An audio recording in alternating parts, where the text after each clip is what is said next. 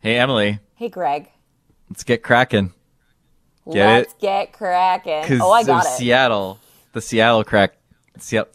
So we have a team name. How exciting! And your story this week on the creation of the name and also my favorite part, the obfuscation of other people trying to figure out the name was really cool. Um, we got the Kraken. It's it's an exciting time finally.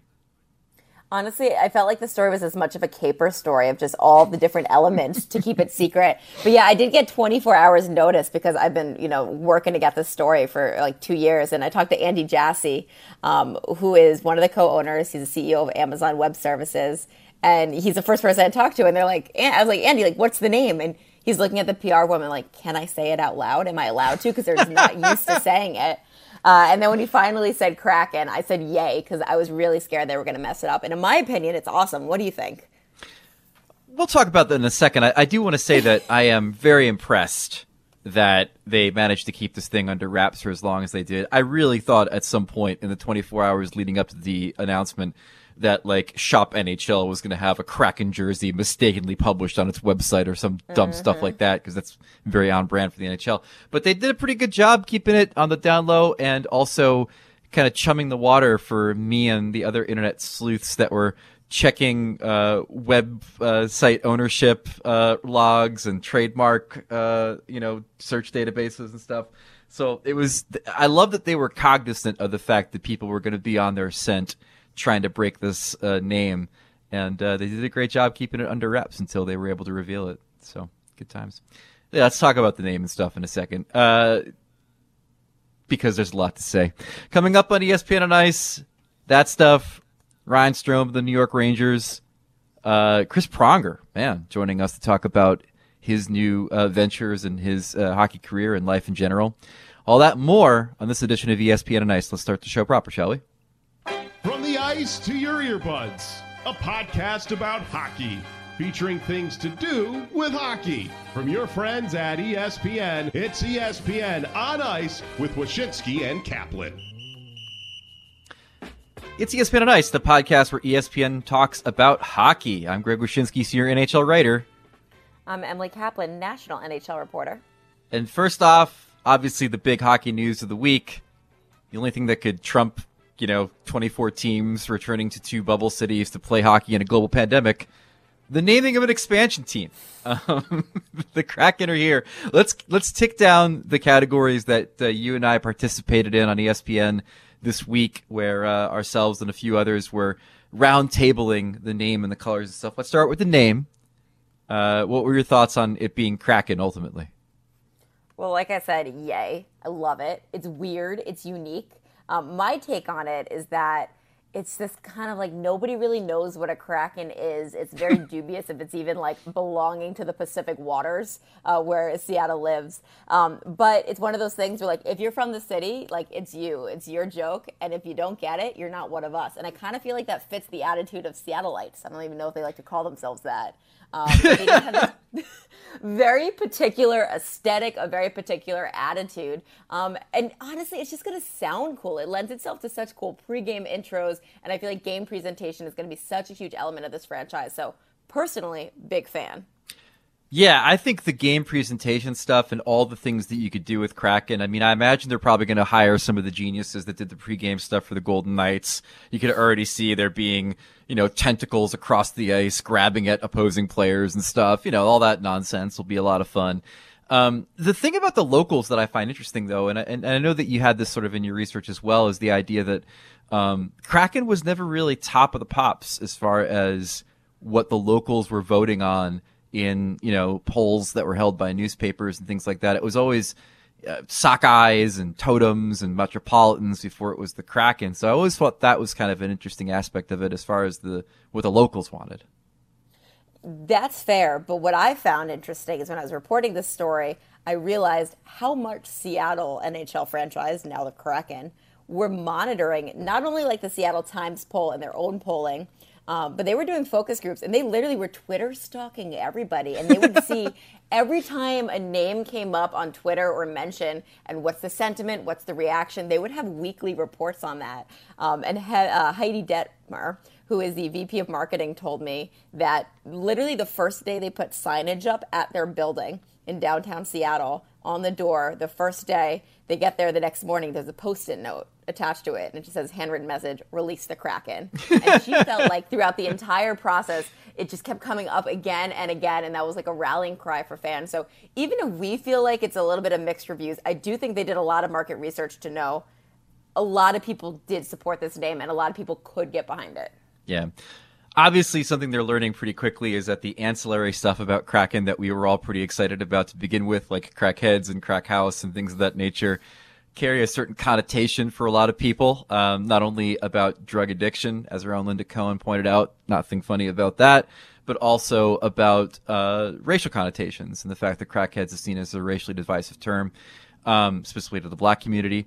And uh, that's important to know going forward because I don't think a lot of us realized it until uh, the first 24 hours of this name coming out and some of the jokes that were being made to the point that uh, BreakingT, which is a company that makes a lot of uh, gear that's sports oriented and, and, and, funny and, and a lot of people love it and they're able to kind of turn this stuff around really quickly, put out a Crackheads t shirt like minutes after the name was announced and then pulled said t shirt from the market 24 oh, hours pulled? later after the backlash. That. Yeah, yeah. Um, so you know, it's obviously it's not impugning the name itself. Kraken's awesome. It's it's uh, unique and evocative of. It's the closest we're ever going to come, as I said on the in the, in the roundtable, to having a kaiju as uh, the mascot of some NHL team, which is awesome. Uh, but the the ancillary stuff, you know, fans are probably going to embrace some of it. I don't think the team is, but it's probably something to kind of tread lightly on moving forward. Moving on to the logo. You know, logo took me a while. Logo at first glance, when I first saw it, um, you know, in sort of a leaky way, uh, in the in the hours leading up to the announcement, I didn't really get it, but now I sort of do. Not only from what you reported, which is the the S is sort of a, a tribute to the Seattle Metropolitans logo, but also the fact that like the top of the S is a squid head and the tentacles are coming down and there's that tentacle in negative space. Like it's a pretty interesting logo uh, that at first glance maybe I didn't appreciate. Yeah, I think the use of negative space is what makes it incredibly interesting because it doesn't feel like something we've seen before. Um, yeah, the designer I talked to from Adidas, I love this guy. His name is Matty Moreau. He called me firstly when we did the video chat from like the Eastern Washington woods. Like I don't know where he was. Um, and the way he described it is you're looking at the S and you're thinking about the colors and you're thinking about the Metropolitans and there's a tentacle wrapping around your ankle ready to pull you down. And I was like, wow, he had a lot of fun designing this.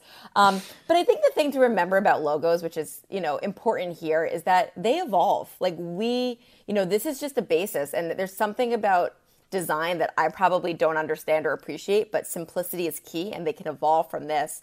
So I like the fact that it's just an S. And that red eye accent, which, as they're loving to share that detail, it was David Bonderman, who's the majority owner's last touch. He said, aha, there needs to be an eye.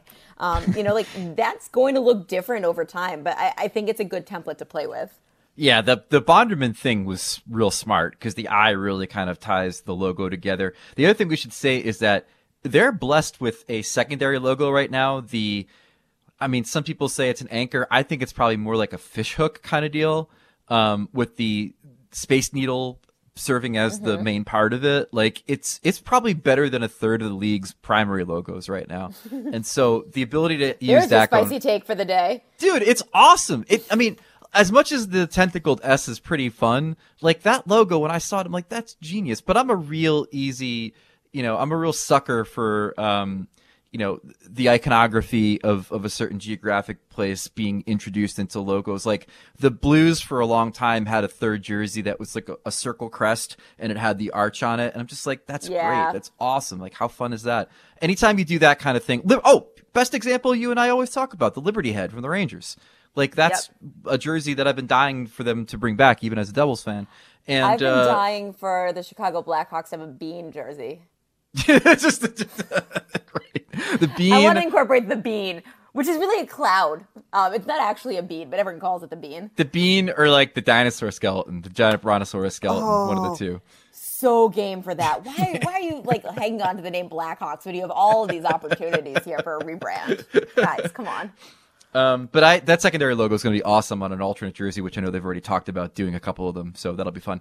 The colors. Now, here's the problem with the colors for me I, I've got I got two minds of this. On the one hand, you and I both had reported for years that red and black was the initial color scheme that they were thinking of. We both hated it. We're like, why do that? The Devils, the Hurricanes, all these other Every the team in the league. Every team in the league. Stupid. Don't don't add to it. Um, but then they did this thing where on all of their websites and all their materials for like the years leading up to the revelation of this name, their colors were like this salmon pink and like this bright blue that was almost teal but even brighter than that. And you're looking at it, you're like, my God, if a team was bold enough to come out with that as your color scheme, you are the most distinct franchise in professional sports. And then they settle on uh, red and then like four shades of blue that they kind of like made up. Um, what do you think of the color scheme? Um, so when you think about what the league has, also a lot of blue teams. Sixteen Yeah. of the of the teams that are existing have blue in their logo, and I think it's funny that they're like, "Well, ours is different because." Firstly, there's no white in the home jerseys at all, and I like that because I think it That's makes kinda the cool. blues pop. Yeah. Um, but they're like, well, we added the red to make it unique. And I'm like, yeah, well, poor Winnipeg Jets. Why do we always have to get on them? Like, they have red in theirs. Like, did you forget about them? Um, I, I would have loved some element of green just because it's the Emerald City. Like, the things they kept hearing again and again in their fan focus groups and probably on Twitter was blue and green are what people gravitated to. Like, I understand the uh, reticence for being too close to the Canucks, which are their closest geographical rival, but be the Canucks but cooler. Just pick a cooler green. Pick a Seahawks green. Uh, yeah, that's the thing. The the green in the city is uh, is so distinct for the Seahawks, for the the Sounders and others. Just like to not have that in the jersey is kind of weird, but I understand it. They went they went Mariners instead. That's fine.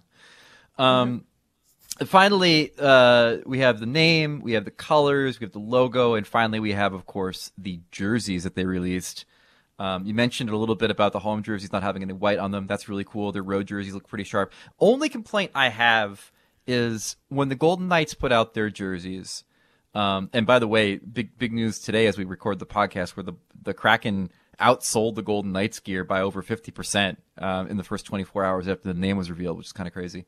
Um, the uh, uh, the only thing I wanted more was some weird stuff. Now, granted, like when we see the physical jerseys, maybe there is a little bit of texture or sparklies or mm-hmm. whatever on the jersey to make it kind of distinct. But at first glance, it seems, while an attractive jersey, no doubt, very sort of off the assembly line traditional NHL jersey versus like your name's the Kraken, where's the giant tentacle around the waist kind of thing.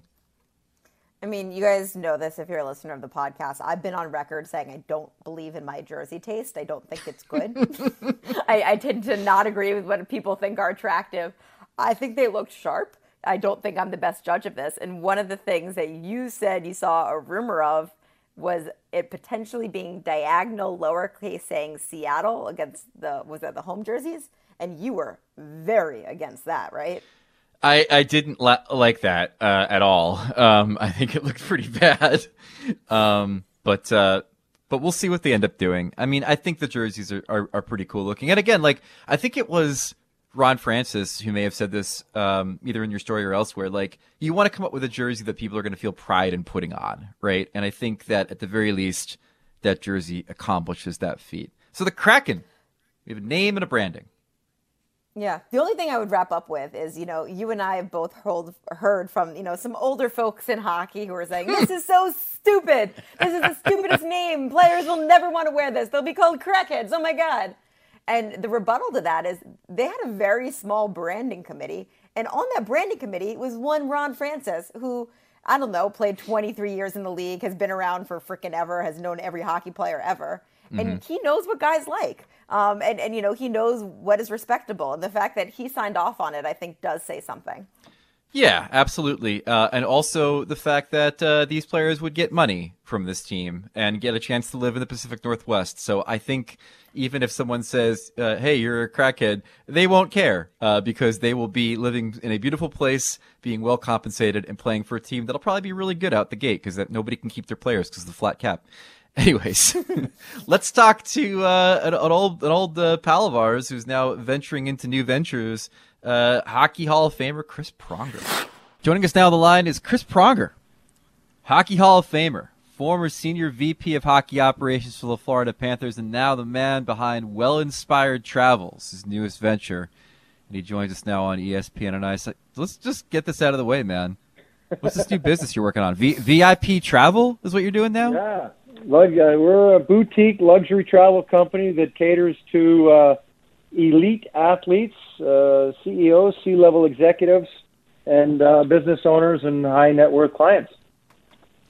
Now, correct me if I'm wrong, but you've always kind of been interested in this space. I remember covering you back in in 2010 in the in the final when you were like stealing pucks and stuff.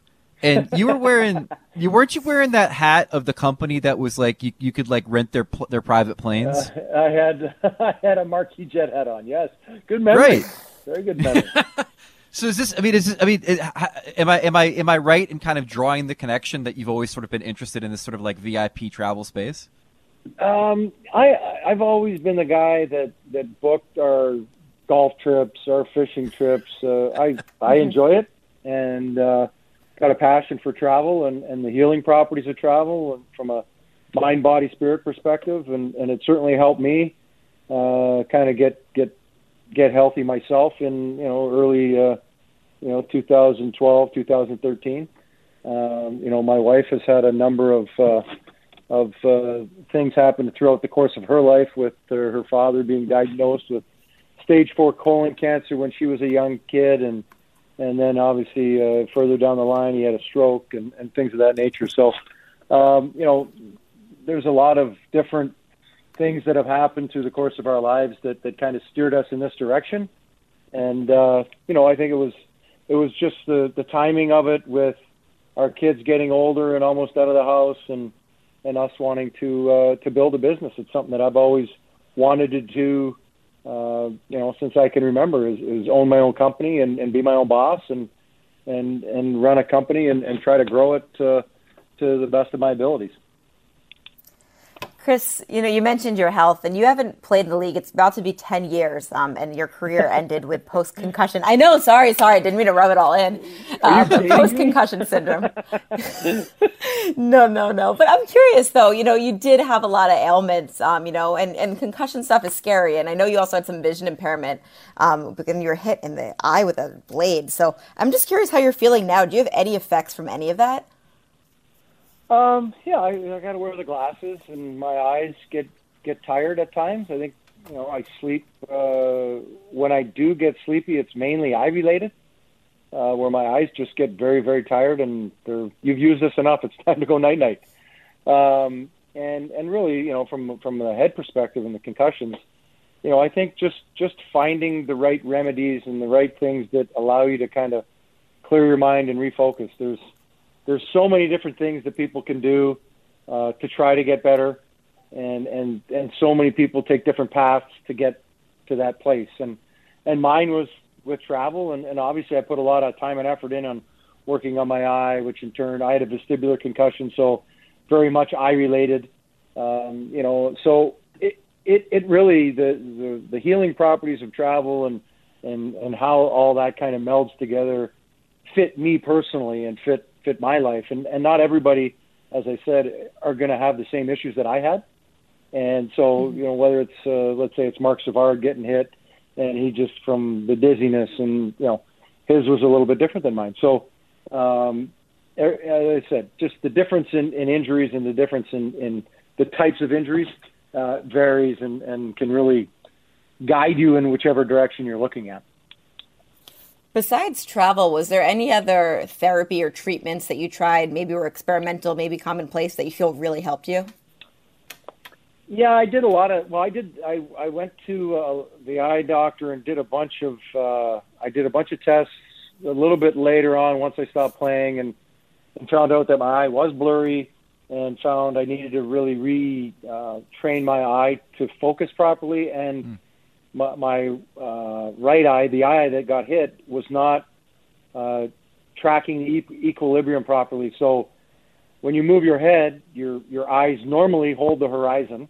You don't really notice it, but that's what they do. And my right eye was not doing that properly, and that was making me dizzy. It was making me, uh, you know, nauseous, and really I needed to retrain my eye to to do what my other eye was doing uh, in order to to get rid of that that sensation and and have the ability to, you know, if I was sitting on a bike and riding the bike, I'm like I'm not moving my head, and Hmm. if you look, your head is moving. It's a subtle movement, but that subtle movement was making me sick and and and whatnot. So, um, you know, really, it's about trial and error for me personally. I mean, there's a lot of there's a lot of people that believe in a number of different things. There's all kinds of gyroscopes and and different different types of therapies that people do, and um, you know whether it's the ear crystals and manipulating your head and things of that nature. So there's all kinds of different things that work for people. I know when I was going through it, I wanted to make sure that I wasn't jumping from doctor to doctor to doctor, because all of a sudden, if something works, what exactly was it that was working? and I wanted to be deliberate in what I was trying and what I was doing so that I could a know when I was starting to feel better and b know what it was that was helping me get better and I could then hone in on that and really focus in on that. Yeah, you know that's that's interesting you say that because I mean I, I think the work that Danny Carcillo has done in bringing awareness to post player uh, post playing days uh, issues with players who had concussions and things like that, especially you know his his is more of an herbal thing I think than anything else, has really expressed that there's no magic bullet solution all of this. Let's just say like you know everybody kind of has their own path towards feeling better when they're dealing with this, but in you saying this, I was wondering where where are you on on the league maybe doing more for guys that, that struggle post playing days with their health? I, I know it was addressed recently in the in the latest CBA, but uh, but do you think they need to do more? Well, I think they can always do more, but at the end of the day, it's a matter of dollars and cents in trying to figure out uh, what the solution is. You know, I think trying to get uh, healthcare uh, or or or allow us the ability for those that that can we're allowed to stay in the healthcare plan, but we got to pay for it, Right. and it's a pretty extensive program and and uh, not exactly cost effective for those guys that uh, that are you know in and out of the league and and et cetera. So. Um, you know, getting health care for everybody, I think, is a, is a mandate and a goal for us at the NHL Alumni Association, and something that I know Glenn Healy and, and others are, are working hard at trying to get.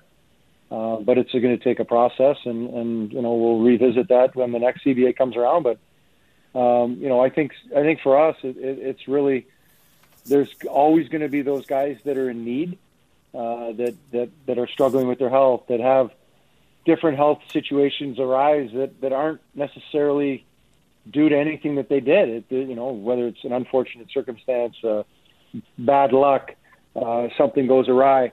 Uh, we need to make sure that we're taking care of those guys and making sure that they're, uh, uh, you know, they're they're one of us, so to speak, and, and we need Yeah. to make sure we're taking care of one another. All right, so you leave, you leave the Panthers. You got this VP of Hockey Operations gig with the Panthers. You're going off and doing your own thing. I'm sure you saw it. The Toronto Sun reported that you're leaving because you wanted to replace Dale Tallon eventually as GM. it became pretty apparent that it was going to be Eric Joyce that's going to do it. And and listen, it makes sense. Eric Joyce, you know, listen, these military guys they stick together. You know, Eric Joyce, Vinny Yeah. Viola. We understand how this works. Is that what's the truth to this? I mean, is is that is what was reported in the Sun accurate that uh, you you realized you weren't going to get the gig uh, that uh, Dale Tallon has, and you got to go off and do your own thing? No, actually, the the this this kind of came up where I've I've as I said, I've always had a passion for travel. My wife started the company a couple years ago, and I was kind of helping her out part time. And, and as we know, in in pro sports, you can't have you can't dip a toe in. You have to be all in or all out. And uh, I was enjoying the the building of the company and the process of building up the the travel company, Well Inspired Travels, and um, I was really enjoying myself. And I'm like, you know what? I like this. I, I want to be my own boss. I want to be my own maker, and and I want to be able to uh, have my own fate in my hands. And uh, um, you know, I certainly appreciate uh, the three years I spent with the Panthers and, and learning under Dale. And uh, I would tell you unequivocally that uh, that's false. whatever the Sun reported, whatever they reported is false. Um, I left on great terms with Dale. I, you know, I had a conversation with him uh, prior to the trade deadline, uh, really about my intentions of not resigning and, and not coming back because I wanted to do uh, you know, run this travel company and, and, and build this travel company with my wife. And um, so, you know, again, people can write all kinds of silly things, and and we all know uh, how that stuff happens. But um, you know, there there isn't always necessarily a bigger story than uh, than meets the eye. Good for you, Chris. I'm curious. Um, you know, when players retire, I feel like they want to stay involved in the game or, you know, they, they have ideas of what they want to do, but it's usually streamlined into a couple different categories. Like, I'm going to coach. I'm going to go be a, a, front office guy one day or GM one day. I'm going to work in player development or like I'm going to get into real estate. How, do you think it took you a couple years to really figure out, hey, I can carve something out that's my passion and off the beaten path and I can do it? Like, do you think you could have done something like this right when you retired? No, I think you know what. I got some great advice from two mentors of my, mine when I got hurt in Philly. Um, don't make any decisions in the first year that are going to uh, be have any long term effect. So basically, whether you're being asked to, you know, go on a board, uh, you know, help out with, you know, be a spokesperson for a charity, whatever the case may be, uh, you know, just don't do anything. Work on getting healthy. Work on, um, you know, taking care of your family and then once you're more accustomed to your day-to-day rigors, which aren't that much, when you go from being a professional athlete and your your day is pretty well spelled out for you, uh, you know it's it's it's a change when you're trying to figure out what you do with your time, and and how you divvy up your time and what you're going to do and, and all the rest of that. So uh, it's a process and it takes uh, um, a, a definitive amount of time to really focus in on what you want to do. You know, I can tell you, like six, six, seven years ago, when I got hurt, it was really a matter of figuring out. Okay, I've, I have always wanted. I looked at buying businesses. I looked at certain things. The fit just wasn't there. You know, you need to be passionate about what you're doing, whatever it is. And you know, for me, looking at some of these, it just wasn't anything that moved the needle for me. Hmm. Uh, and then I got the the job with player safety and I was able to kind of learn the business side of the NHL and and and continue to track players uh, on a different level, but you're still watching games every night. You're still immersed and involved in the sport.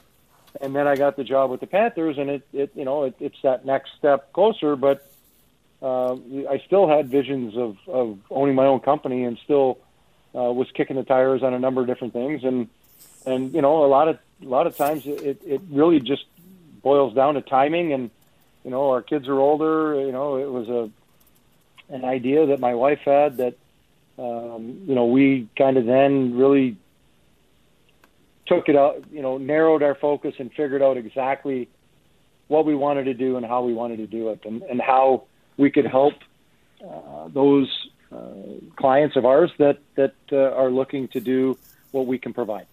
Cool. Last one for me. Um, if you, I mean, we all see what this this whole return to play thing looks like with the phase three and the phase four and the testing and the bubble and the whole thing.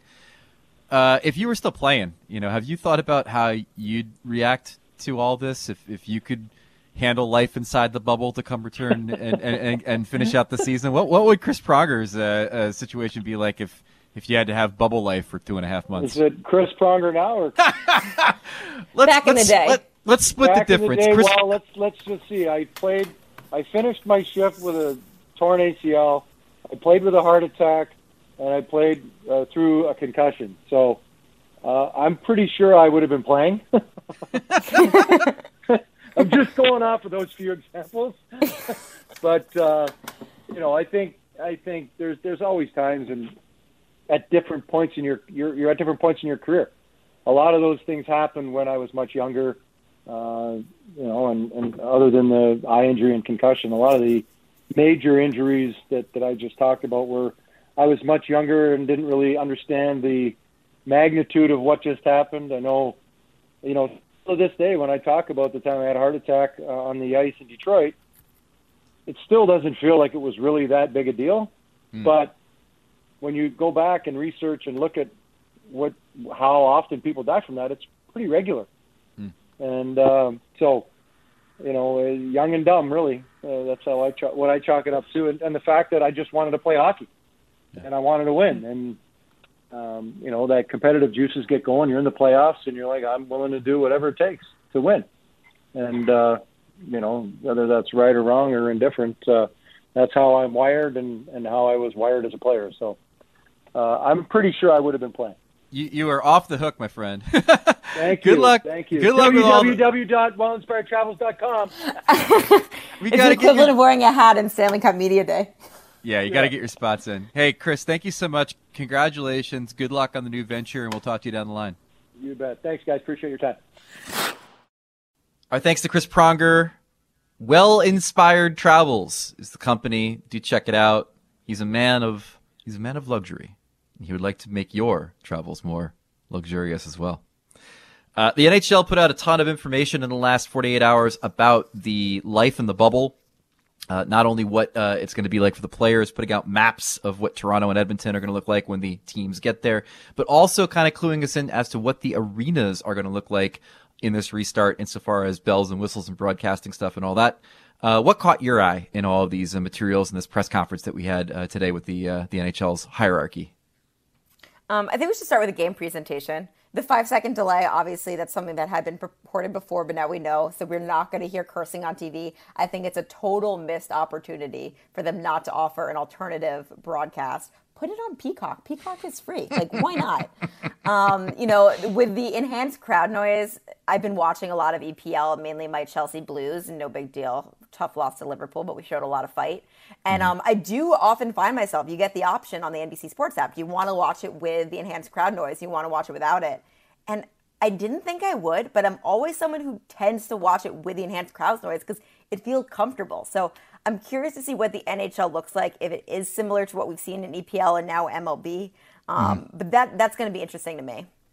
Yeah, I liked I liked the aesthetics. Um, I was always very curious what they were going to do with an arena full of empty seats, um, because the real key to getting people excited about this restart and watching hockey in these bubble cities is not making them horribly depressed uh, because there's no fans at the game and it being weird and alien and not good.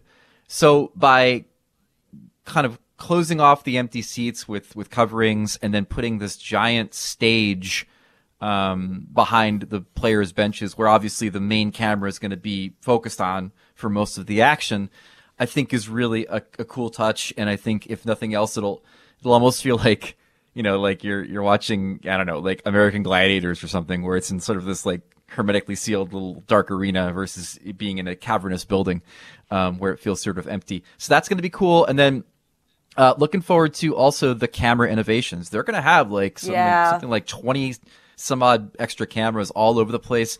Obviously, I think it's without fans. extra Yeah. cameras than they're used to having. Yeah. So like with no fans there, they're going to be able to put these things in places that they've never been able to before. They're going to have cameras that are going to be able to go up and down the rink to kind of capture the speed of the play. There's a very good chance that this is going to be the ideal version of televised hockey uh, that we may never get to see again because fans are going to be back at some point.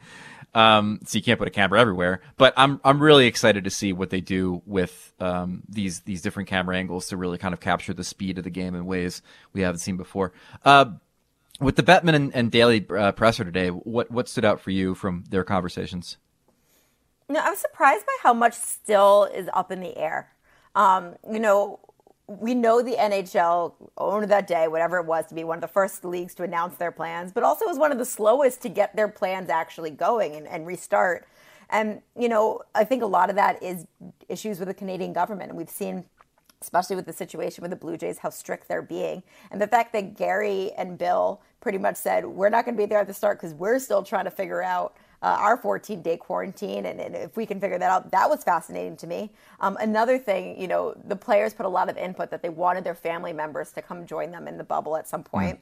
And the compromise was family members can come by the conference finals and stay for the Stanley Cup final. But it does sound like there's still some logistics to figure out there as well, and it's not necessarily a guarantee. Um, you know, and I think one of the issues is really just travel and getting there. And we've seen even now in training camps, like the situation in Boston with David Pastrnak, like you see Cam Neely come out and say, like, you know, I wish he had taken a different travel route to come to Boston, Yeah, and that's the man. reason that he's being held out. And it's like, if you can't even control or help the star players of when they're supposed to arrive, how are yeah. they going to do this for all of these different family members who, hey, have probably been interacting with whomever the last couple weeks when before they join their, you know, spouses? Yeah, for sure. Yeah, and, and I also thought it was interesting that ultimately uh, it's Gary Bettman's call as to what to do with players. Uh, he is obviously going to take his cue. that is a loaded sentence. Right. He's obviously going to get his his cue from medical experts and scientists and everybody inv- advising him. But you know, it's not simply just the players that test positive. Um, you know, the NHL's chief medical officer said that they are going to do contact tracing, that they are going to do uh, you know, potential quarantines for players that were in situations that were, uh, you know, very high potential for COVID 19 um, infection. I don't know how they'll get in those situations. It probably means they've left the bubble to do so, which could mean that they're not going to play anyway. Um, but it is interesting to, to see that Bettman is going to be the final arbiter on a lot of this stuff and, and whether that's ever going to be an issue with the Players Association going forward. Anyways, fascinating stuff. Uh, do check out our coverage of the NHL's return to play press conference and the documents they put out recently. And now let's talk to a dude that is going to return to play. It's Ryan Strome with the New York Rangers. Joining us now on the line, Ryan Strome, center for the New York Rangers, uh, who, of course, are heading into the bubble uh, to take on the Carolina Hurricanes in the qualification round. Ryan, first off, man, training camp's been going on for a few days. Uh, what's it been like? Uh, the changes you've had to deal with? and uh, all that testing and stuff. Has it been sort of weird, or has it been sort of normal? Um, pretty normal, I would say. Um, we get tested every other day. Uh, we have a little bit of a questionnaire to fill out in our, before we leave for the rink in the morning, and um, we have to have a little temperature check and a symptoms check when we walk in from the nurse. But I mean, all in all, I mean that kind of only takes five, ten minutes, maybe fifteen minutes maximum of your day.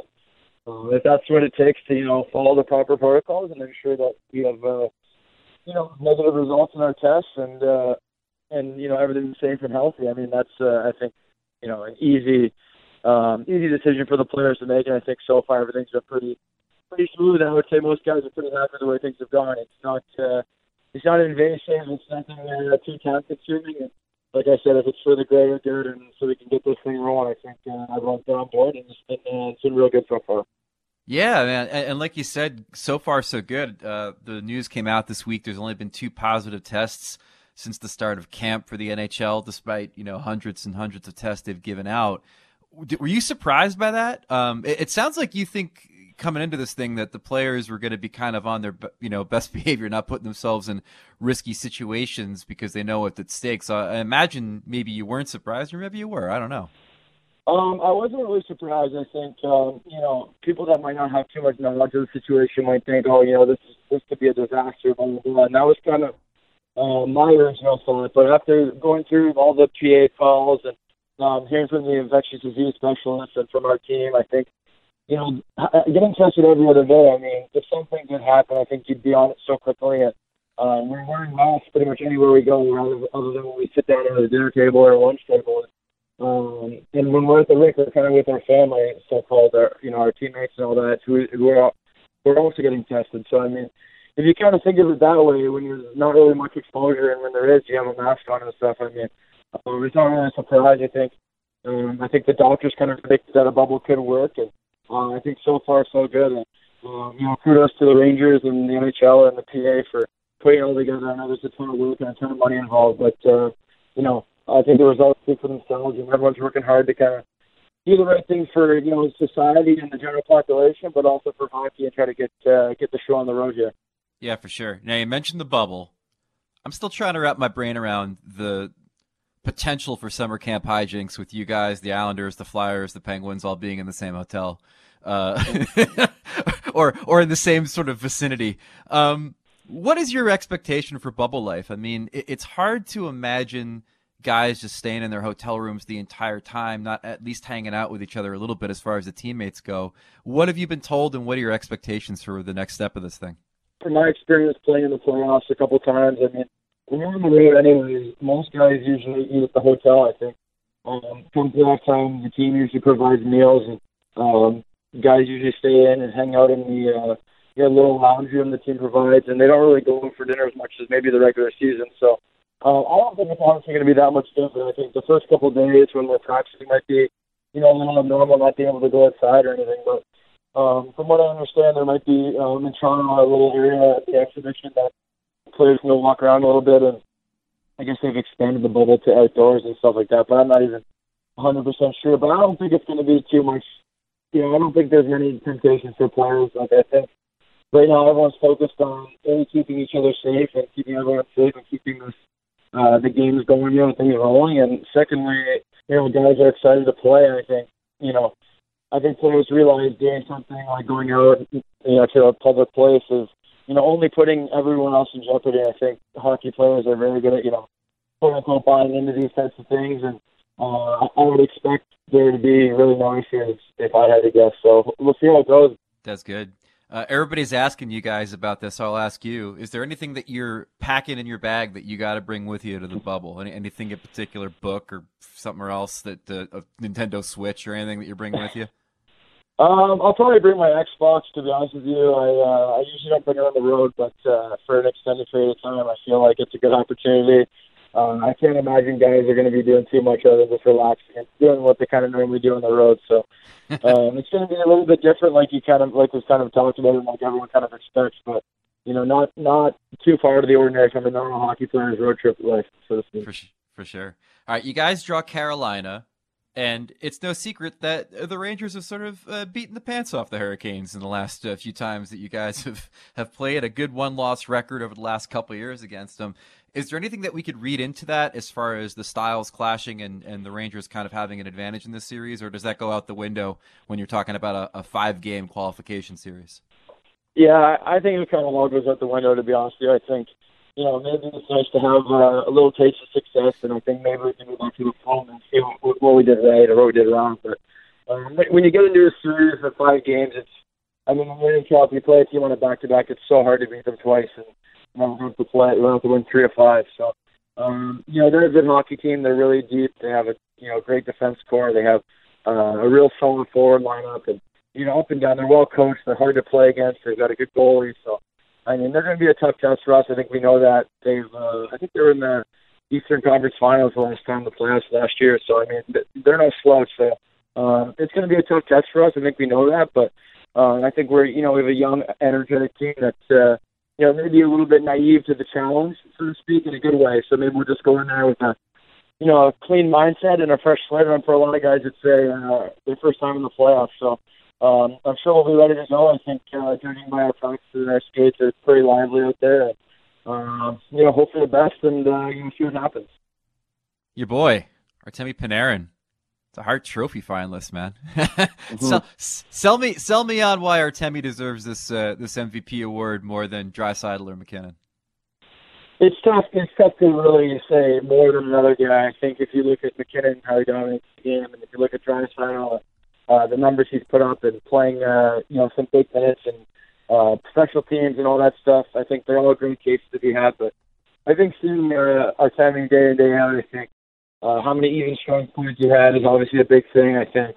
Uh, I, I personally think just the eye test. I think for me, getting to see him up close every day, I'm a little bit biased, obviously, but every game it felt like when he was on the ice, he could control the play. It felt like even if he didn't have his best it, he was able to get out of there with two or three points. And, come out with come out with a big play when we really needed it and uh, get the job done. And um, Tammy's got an infectious personality when he comes to the rink. He's smiling. He loves the game. He loves he loves loves to score goals and he obviously plays enthusiasm. I think that rubs off on everyone, and it was uh, very valuable for me, the whole team, and uh, I think he's very deserving of the awards and all the accolades that he's. Uh, you know, people have thrown his name in these conversations. It's more than deserved, in my opinion.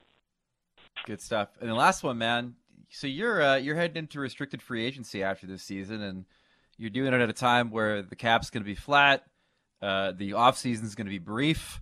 Uh, there's a lot of teams that are facing, you know, financial uh, uh, question marks as they go forward. Uh, what's that like going into this off season without a contract, and this off season being what it is?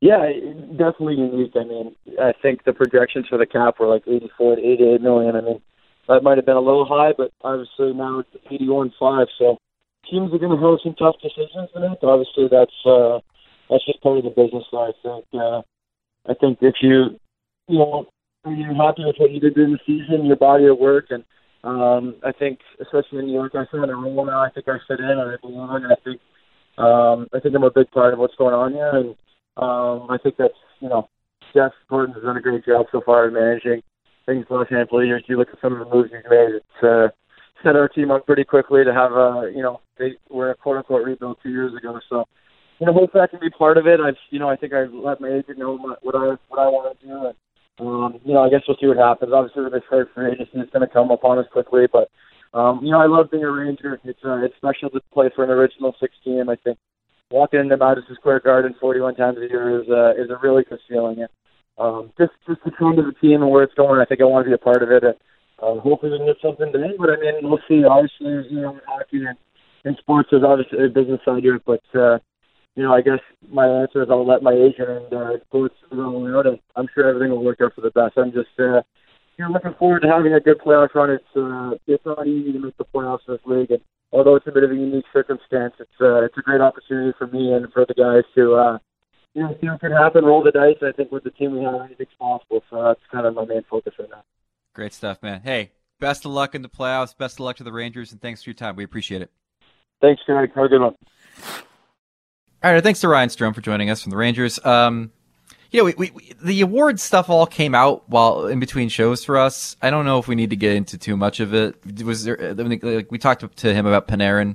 I was excited to see Panarin get into the top three. Was not excited to see Connor Hellebuyck to be snubbed from the top three for the Hart Trophy. Any any award stuff that stood out to you in the last uh, week as we've uh, seen these things trickle in? No, they're all predictable. I, I, honestly feel like I could have written these, and like it's not even necessarily the three that I voted for, just the three I know people will vote for. Um, right. So yeah, I, I, honestly have no takes. You were moder- moderately surprised that Mike Sullivan of the Penguins didn't get sneak into that top three. He had seemed like he was rumored to be a top mm. three for the Jack Adams for for a long time. Yeah, no, on the Jack Adams, but again, I don't know the broadcasters. I know how right. writers think. We're not that's responsible. voted on the broadcaster. Right. So my only thinking on that is maybe Mike Sullivan like blew off a couple one-on-one meetings with visiting play-by-play guys, and they're like, "F this guy." Bruce Cassidy has way more time for us. Like that's the only explanation because what Mike Sullivan did with that injured, ravaged roster uh, Yeah. to keep them. Honestly, they were in like first place in the Metro Division as of recently, whatever recently is these days. Um, Yeah. I, I he would be my winner. Michael Kinsman wants to know when will Seattle get cracking on finding a coach? You had any insight on that? Yeah, you know, they hired a GM a little before they thought they were going to, and that's, you know, on the budget. It's an extra person you've got to pay. I don't think they're in a rush to hire a coach just because there's a lot of candidates out there that are qualified. I don't think they feel like they're in competition to get a guy like Gerard Gallant sitting out there ready to go. Um, You've got a guy like Peter Laviolette, Laviolette. who could be the Yeah. coach. Yeah, if you want to go the Mike Babcock route, knowing the way this organization is running things, I can't imagine they would take that PR hit. But you could get Mike Babcock as well. So I would expect that to be one of um, a thing that comes a little bit closer to the expansion draft. Yeah, I would agree with that. Um, and finally, uh, Kat Silverman. Now that we have a team name, color scheme, and logo, which goalie would look the best debuting new gear for the Seattle Kraken? Oh, that's a good question. Um, I mean, Love how? Qu- I, I think what you want, and and this is, this is the truth. I think you want to find your Fleury. Like you want to find a goalie that is a veteran type that is going to be able to go there and be the standard bearer for the organization in the first couple of seasons. I mean, like if he was maybe a couple years younger, Lundqvist would be the perfect guy to go and be the Seattle goalie. You know, may still be. I don't know. But uh, but that's I, if I'm looking for a goalie, I'm not looking to platoon somebody. I'm looking for somebody who can come in there and maybe be the guy uh, for the first couple of years of the franchise. Personally, See, it's funny that you mentioned Fleury because the only guy I can keep thinking of is Matt Murray. Like, Yeah. I, w- I want Matt Murray to get that job. Like, I just feel like he did a ton in Pittsburgh. There was some weird stuff that happened. He's kind of been off his game, and like this could revive his career. And then obviously it makes sense for Pittsburgh because then you don't have a goalie controversy. You just give it to Tristan Jarry. There you go. Uh, and then obviously the answer is Cam Ward because Ron Francis. Oh. um, all right, that's time for our favorite segment of the week. Phil Kessel loves hot dogs. No, he does not love to eat hot dogs. Our weekly look at sad hyperbole and strained narratives of the hockey media. Good one, Randy. Good one. It's time for Phil Kessel Loves Hot Dogs, where we turn the attention to the hockey media, its uh, problems, its foibles, its hyperboles, and all that stuff. But we're not going to talk about the hockey media's problems. We're going to talk about the NHL's media access problems for a moment. Yes, great framing. Let's go. Uh, let's stick to the facts. The National Hockey League is not allowing any independent reporters into the bubble to live in the bubble, to get tested every day, to you know see what's going on there, to see what the conditions are like, or any of it. Uh, they are allowing three of their own writers from NHL.com to be inside of the bubble. So if it's a problem of like the numbers game or what have you, well, you're adding to the roles by having three people there to report. Except that they're you know state-run media and they're going to report things through a very very thick filter that you will apply to all of their reporting. Now, there's a lot of people And out the there that NHL's also Oh, go ahead. Yeah. a content creator for every team. Right, and a content creator for every team. So even more numbers. A lot of people out there are like, "Why do you need to be in the bubble? You know, what are you going to do? Snitch on the players?" Well, no. I mean, you know, I I worked at the Olympics as did Emily. You go, uh, you report on the IOC, you report on the village, you report on the conditions inside the Olympic uh, stadiums and such. It is as much a part of the presentation of a major sporting event as anything else.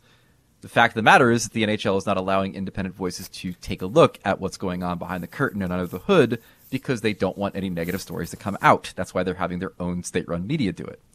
Now, this wouldn't be a problem necessarily, although it would be, but not as big of a problem, if the NBA wasn't allowing, get this, 17 reporters from different media outlets, not all of them rights holders, into their bubble to live and walk and interact amongst the players. 17 versus zero. One league prints money because of how it knows how to market its game. The other league, it doesn't. And you wonder why these things are the way they are. Now, you've been on the inside of all this. Any, any thoughts on the restrictions of people inside the bubble for when it comes to the NHL and media? Yeah, and I, I think just to backtrack for a second of why it's important, this is the most unique challenge this league has perhaps ever faced. They had to shut down their season in the middle of global pandemic, are restarting it in a very fragile situation. Issues of public health are at, you know, a big issue. And this should be documented. And and I, I do feel like it is our rights as journalists to document it fairly for the sake of history. Um, You know, Alan Walsh, who is a well respected player agent, tweeted, and I, I think this is exactly spot on. The NHL has always tried to obsessively control the media narrative by restricting or granting access. This is not a player safety issue. It's a pretext that will backfire. This kind of backward thinking continually holds the NHL back. And really, the reason that it frustrates me is because each of the explanations we've been given by the NHL I find to be paper thin. You know, they keep moving the goalposts of the reason why. You know, once we heard there was no space, then we heard there is space. Um, we heard, well, they didn't want to do the NBA's way um, because it's not fair to some outlets who can't afford it because it's so expensive. That sucks. Like that, that's the way society works. Like that doesn't mean that you can limit everybody from going. You have to at least offer option, offer the opportunities. Um, so it, it's been really frustrating, and I, I hope this isn't a precedent. I hope that this is a very unique situation. And look, the league has promised us once things go back to normal, we'll get our regular media access. I'm just mm-hmm. disappointed in this, you know, historic time for the league. We can't be there to, to let you guys know what's happening. Yeah, and also not even do the basic functions of reporting, like going to practices and telling you what the, the teams are doing in preparation for the next game, because we're not allowing any reporters at the practices either, and also kind of restricting access to players after morning skates and things like that. So it's it's a We even just a re- wanted a pool reporter. That's all we asked Yeah. for at one point. it's a real shame. Um, and and I think they've they've royally screwed this up, and uh, I hope that as the numbers decrease inside the bubble, as more teams are eliminated, perhaps they revisit this um, decision. Uh, now it's time for puck headlines. Dateline referees. Finally heard from Stephen Walkom today, the uh, NHL's VP of officiating, after many requests from both you and I to speak with this man over the last few months, and uh, got some interesting information. Um, unique situation for the referees as they will all be on site, 20 at each hub, interacting and, and kind of seeing each other uh, throughout the playoffs in a way that they normally don't. But for me, the most interesting thing, I'm doing a story for next week that this is going to be a part of. Um, they're changing whistles. They're getting, they're trying to get rid of the whistles with the little P inside that you have to blow to make the whistle noise to go to a P-less whistle. I know. I'm sorry. Uh, kept saying that, I was like, "What is he talking about?" I just the- am he's not a little ball, whistle little ball inside the whistle. Yeah, okay, the little ball okay. inside the whistle. So, so um, that requires less breath to make the noise. And again, this is the sort of thing where you're like, I can't believe this is the world we're living in. But again, if you're on top of a bunch of guys, you're blowing your whistle and your and your COVID spits all going out into the into the, the open on these guys' faces. Well, that's something you could just avoid by changing the equipment. And so rather than going to an electronic whistle, a digital whistle, which is something that the NFL and the NCAA are considering doing uh, because of the pandemic, uh, the NHL is going to have a, a new whistle that will have less schmutz uh, spitting out from the top of it, potentially. Pretty crazy stuff. Uh, Dateline Taylor Hall. Oh man, there's a lot going on here. Taylor Hall's talking to the Coyotes. He's not talking to John Chayka, the general manager, as the Coyotes owner and CEO were the ones that sat down with Taylor Hall recently for some discussions about a potential new contract. The hell's going on over there? Is John Chayka being frozen out before the restart? Not necessarily. And I don't like I feel like a little bit too much is being made of like, oh, John Chayka has lost all of his power in the organization. The way I see it is that Alex Meruelo and Xavier Gutierrez are both businessmen and they have made a commitment to this business. And if you're committing to Taylor Hall, that's a big financial commitment. And they just want a role of saying, what are we investing in? Um, so, you know, it's not that uncommon to see guys on the business side or presidents or owners get involved, especially when it involves star players. Um, it always just feels like it's a little sexier when it's the Arizona Coyotes because they just lend themselves to a little bit more of like dysfunction and drama. Indeed. Do you Uh, Dateline Chicago. No Brent Seabrook for the Blackhawks in the postseason. Seabrook said he will not be on the Blackhawks roster that will travel to Edmonton, the Western Conference hub city, for the qualifiers. Um, he says, I don't feel comfortable enough yet as he rehabs uh, from like several surgeries. Uh, any thoughts on He got a new Brent Se- body. yeah, that's right. Apparently not a cyborg body because he's not going. Any thoughts on Brent Seabrook uh, not retur- returning for the Blackhawks? Yeah, you know, I talked to Stan Bowman a couple weeks ago, and the way he presented it, it was like, look, it's kind of a long shot. Like he's, we're going to see what stage he's at, but like I said, he got a new body. It was like a back and two hips, or you know, pretty substantial surgeries, especially at his age. Um, one thing I would pay attention to though is the players and Jeremy Colliton. Players don't necessarily love that coach, especially veteran players, especially a guy like Brent Seabrook who might have been scratched a few times. And I'm just curious to see, you know, I, I think it's the right decision for him, probably not to play in this tournament, um, but if there is any carryover to next season. Yeah, indeed. Uh, finally, uh, Dateline rollerblades. Emily, tell us about the epic journey of the Men in Blades.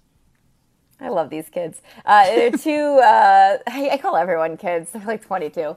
Um, rising sophomores at uh, the University of Massachusetts Boston on the hockey team.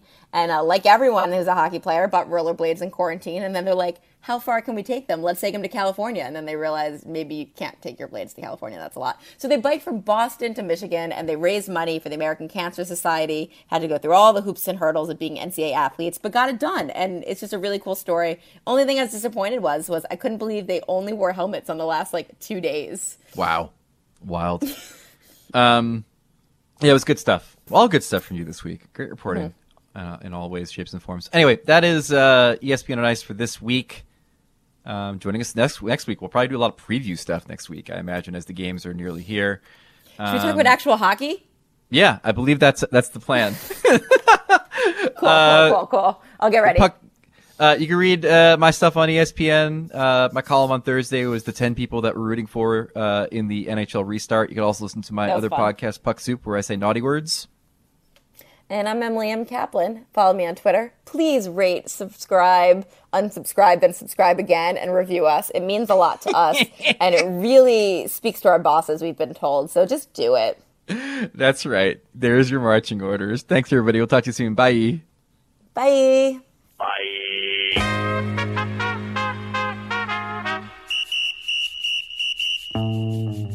This has been ESPN on Ice with Wyshynski and Kaplan. Subscribe to the show in the ESPN app or Apple Podcasts.